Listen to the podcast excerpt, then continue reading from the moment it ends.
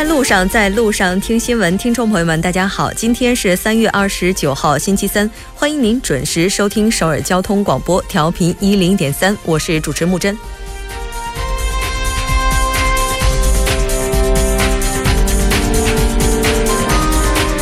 从今天凌晨开始，世越号所在海域遭受强风大雨影响，韩国海水部暂停沉船的移动作业。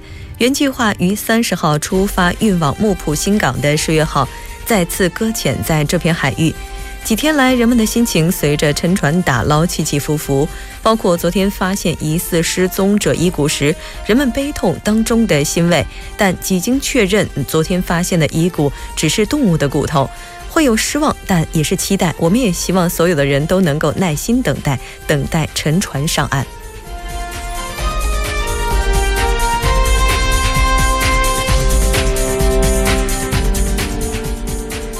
好的，来关注一下今天的要闻。今天新闻在韩国带您了解朴槿惠明天出席接受逮捕必要性审查。另外一条是共同民主党中青地区党内竞选举行，政党刘正敏成代表参选韩国的总统。再看一下今天的新闻，在中国，新闻在中国，吴博伟表示，保险为制造业转型升级提供低成本的资金来源，算经济账更要算文化账、政治账。北京历史文化遗产保护焦点问题透视。走进世界，今天将带大家了解特朗普的巴以政策渐归理性，以及英国正式启动脱欧程序。今天的新闻放大镜，我们将和专家学者一起来讨论美联美联储加息对韩中经济的影响。从每周一到周五晚六点，锁定调频一零点三，新闻在路上，了解最新的动态。稍后是广告时间，广告过后马上回来。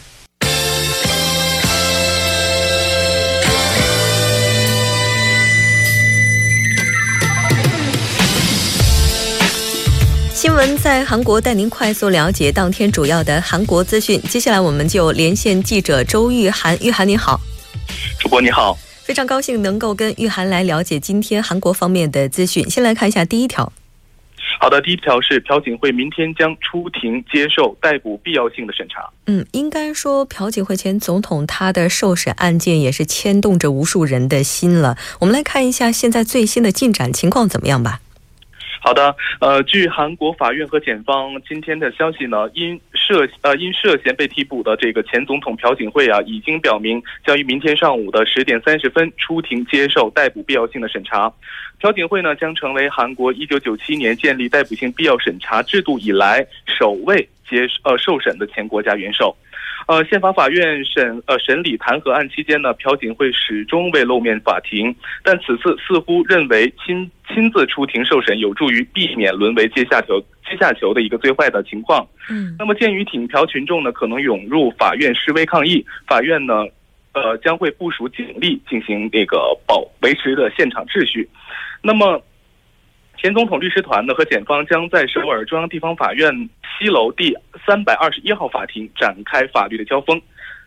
嗯，是这样的一个情况。嗯，是的。刚才提到了说他有可能就是直接出庭的话，会减轻自己的一些，比如说对他的一些处罚什么的。但是提到了有一个逮捕证签发审问，他这个可能会持续多长时间呢？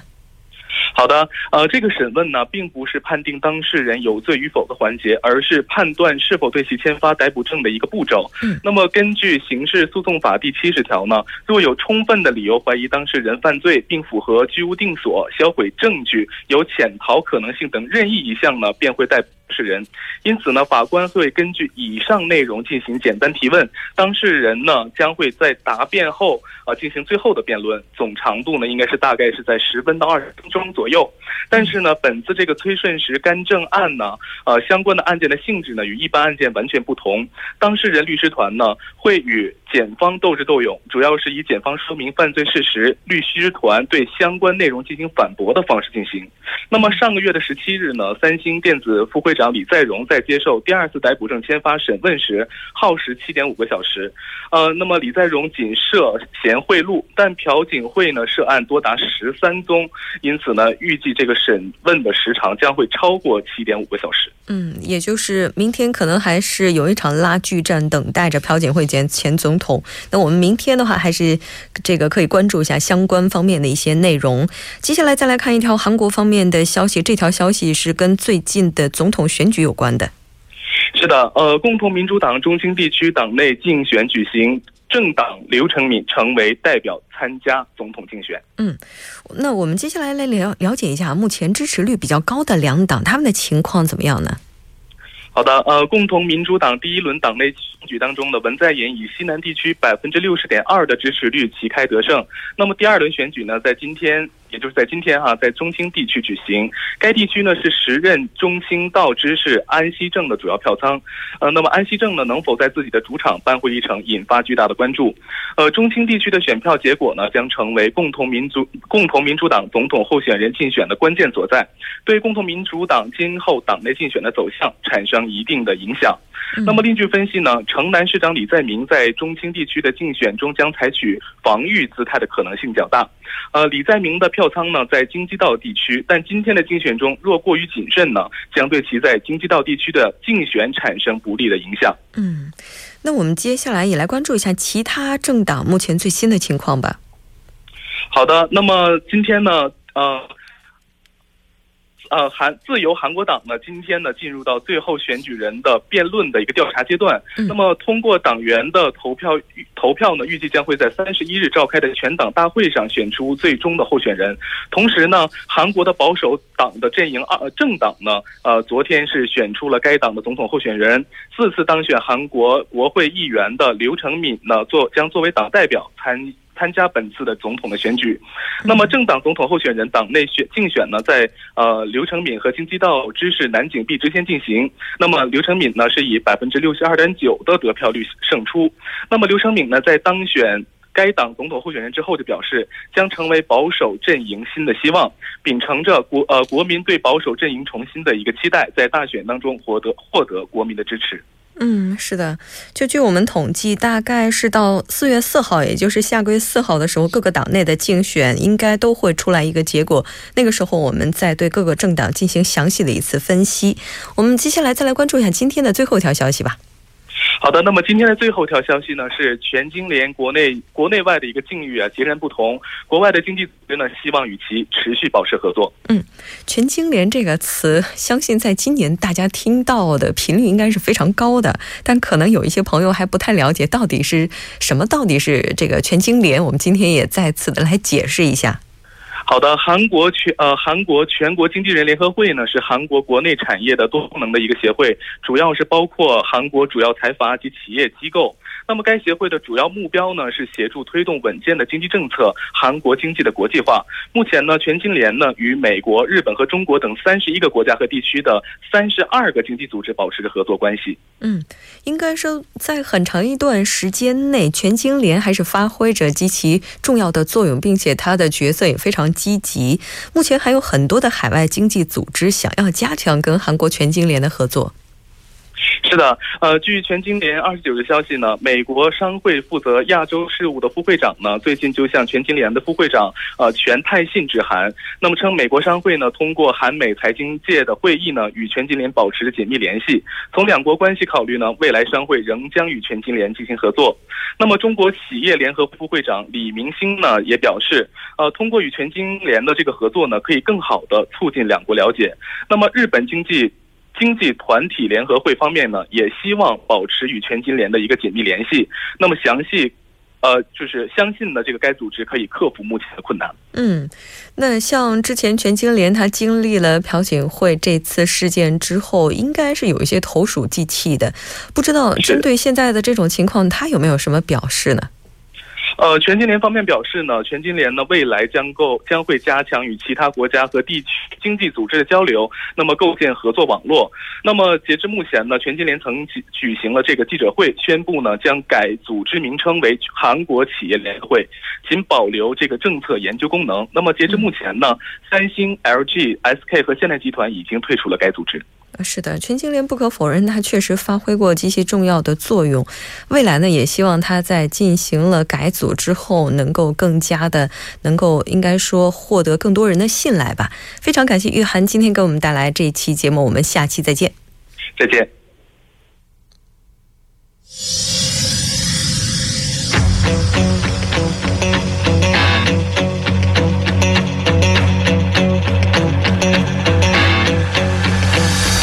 您现在收听的是《新闻在路上》。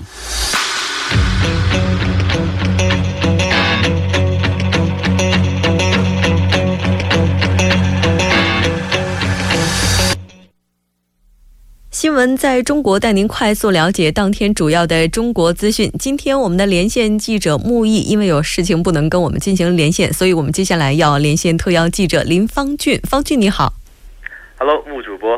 好久不见哦，真的好久不见，大概两年的时间了吧？对，阔别两年了。对，然后方俊重新回归到我们的新闻在路上，我们在这里也是欢迎您。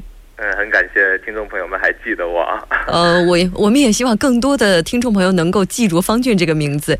那先来看一下方俊今天为我们准备的第一条消息是什么内容呢？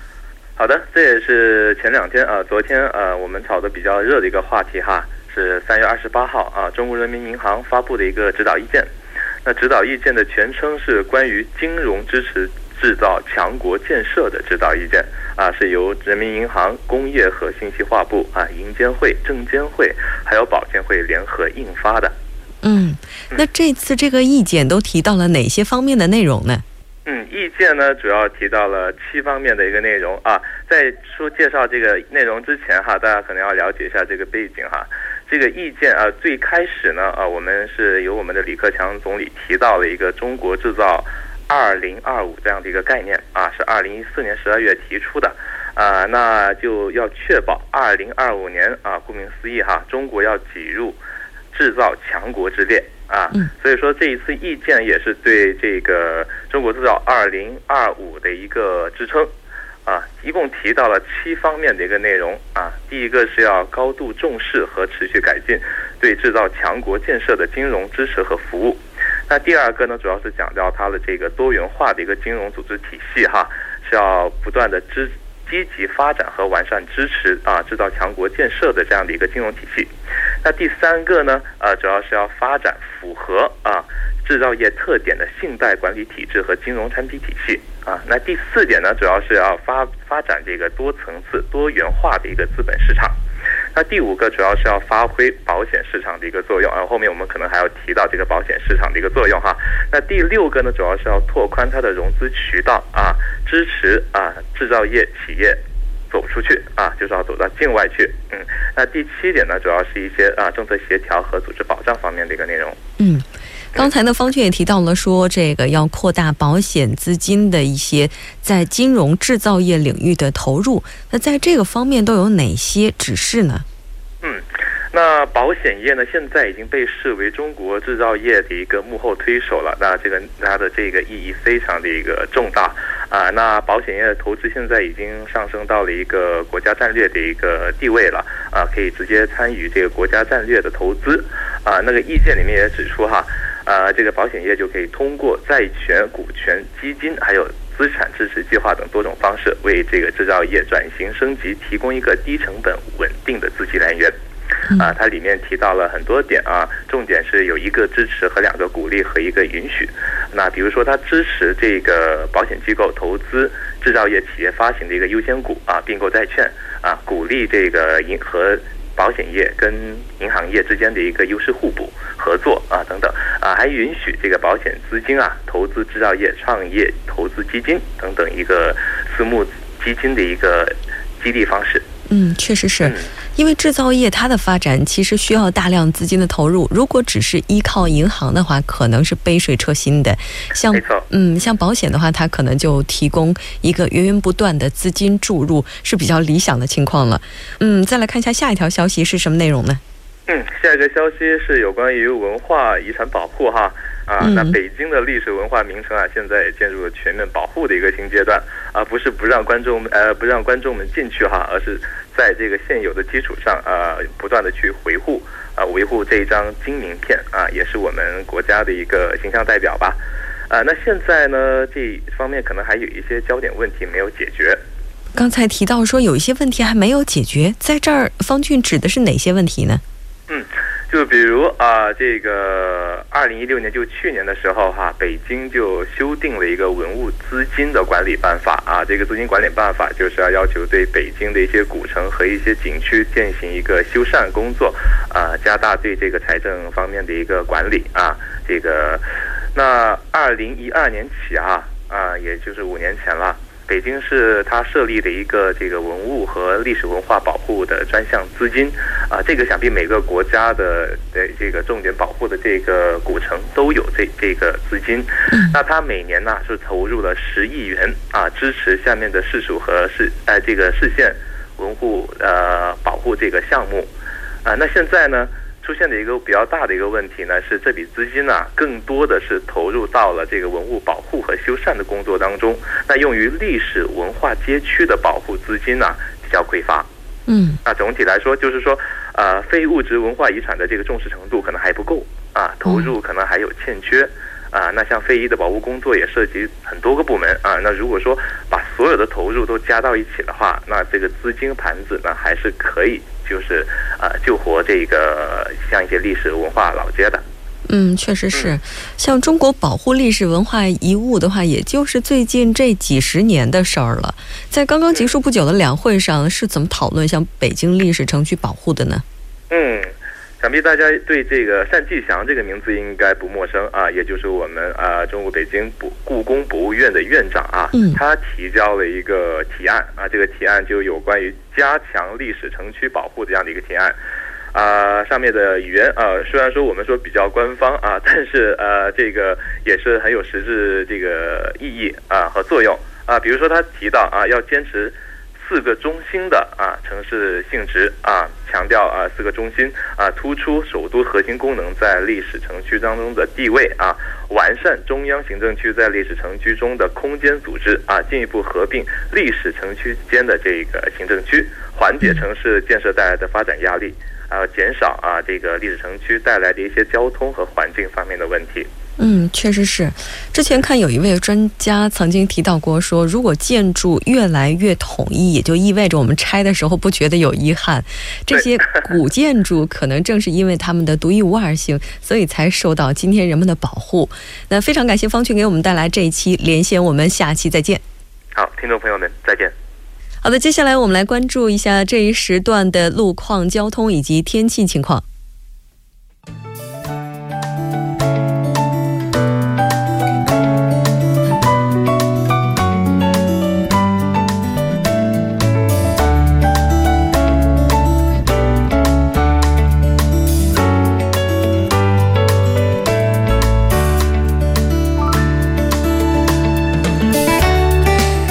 晚上好，这里是由影月为大家带来今天的首尔市交通及天气情况。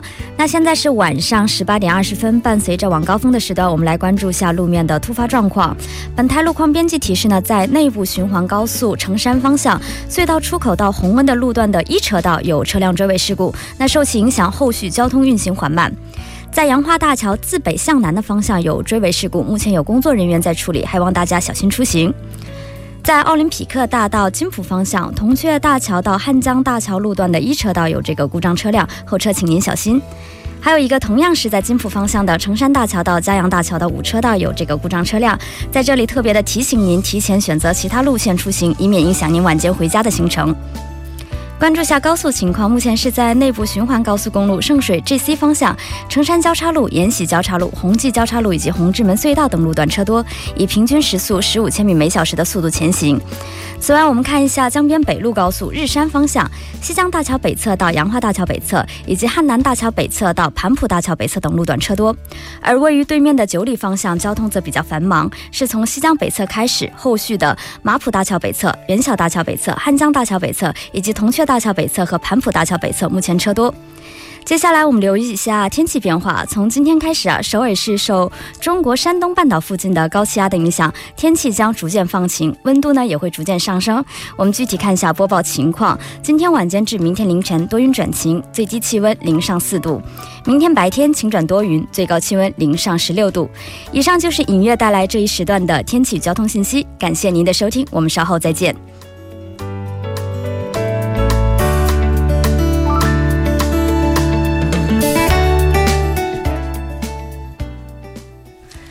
现在时刻是晚上的六点二十二分，这里是正在为您直播的 TBS EFM 调频一零点三新闻在路上。接下来为您带来我们今天的听首尔栏目，为您传达首尔市的一些要闻。首先还是请出栏目嘉宾金勇，金勇你好。好，大家好，主持人好。嗯，看起来金勇的感冒今天是好多了。嗯，好多了，基本上快完全好了。嗯，我们在这里呢也希望收音机前的听众朋友们在换季的时候还是要小心身体健康啊。来看一下今天的第一条消息。是什么内容呢？嗯，首尔市的路灯将根据周边亮度自动调节开关。哦，也就是说，它当探知到周边比较黑的时候，就自己开了。哎，对，是这样的。哦，那它是到什么时候就是完全完成它的安装呢？嗯，截止到今年的八月份呢，首尔市将对市区内的二十五处路灯将根据周边的这个亮度程度啊，安装这个智能开关系统。嗯，但是据我所知，好像现在首尔市的这些路灯也是自动的这种控制吧？嗯，是这样的。但是那个是从一九八一年开始就采用了这种无线路灯系统啊。但是这以前的这个系统呢，是在日落后的十五分钟后它才会开启，然后日出前啊十五日日出后的十五分钟再自动关闭。嗯。哦，也就是说，之前的话，在这个日落日出的前后，这个按照设定的时间，它会自动的关闭或者是开启。哎，但是好像最近这段时间就不能按照这种情况这么来了吧？对，因为最近我们都知道啊，现在天气异常变化非常的大啊，加上这个黄沙还有这个强降雨等异常气候现象加剧啊，所以导致了个别地区不能起到这个原本的照明效果。如果按照原来的日出日落时间来开启的话呢，一些地方还是比较黑的。嗯。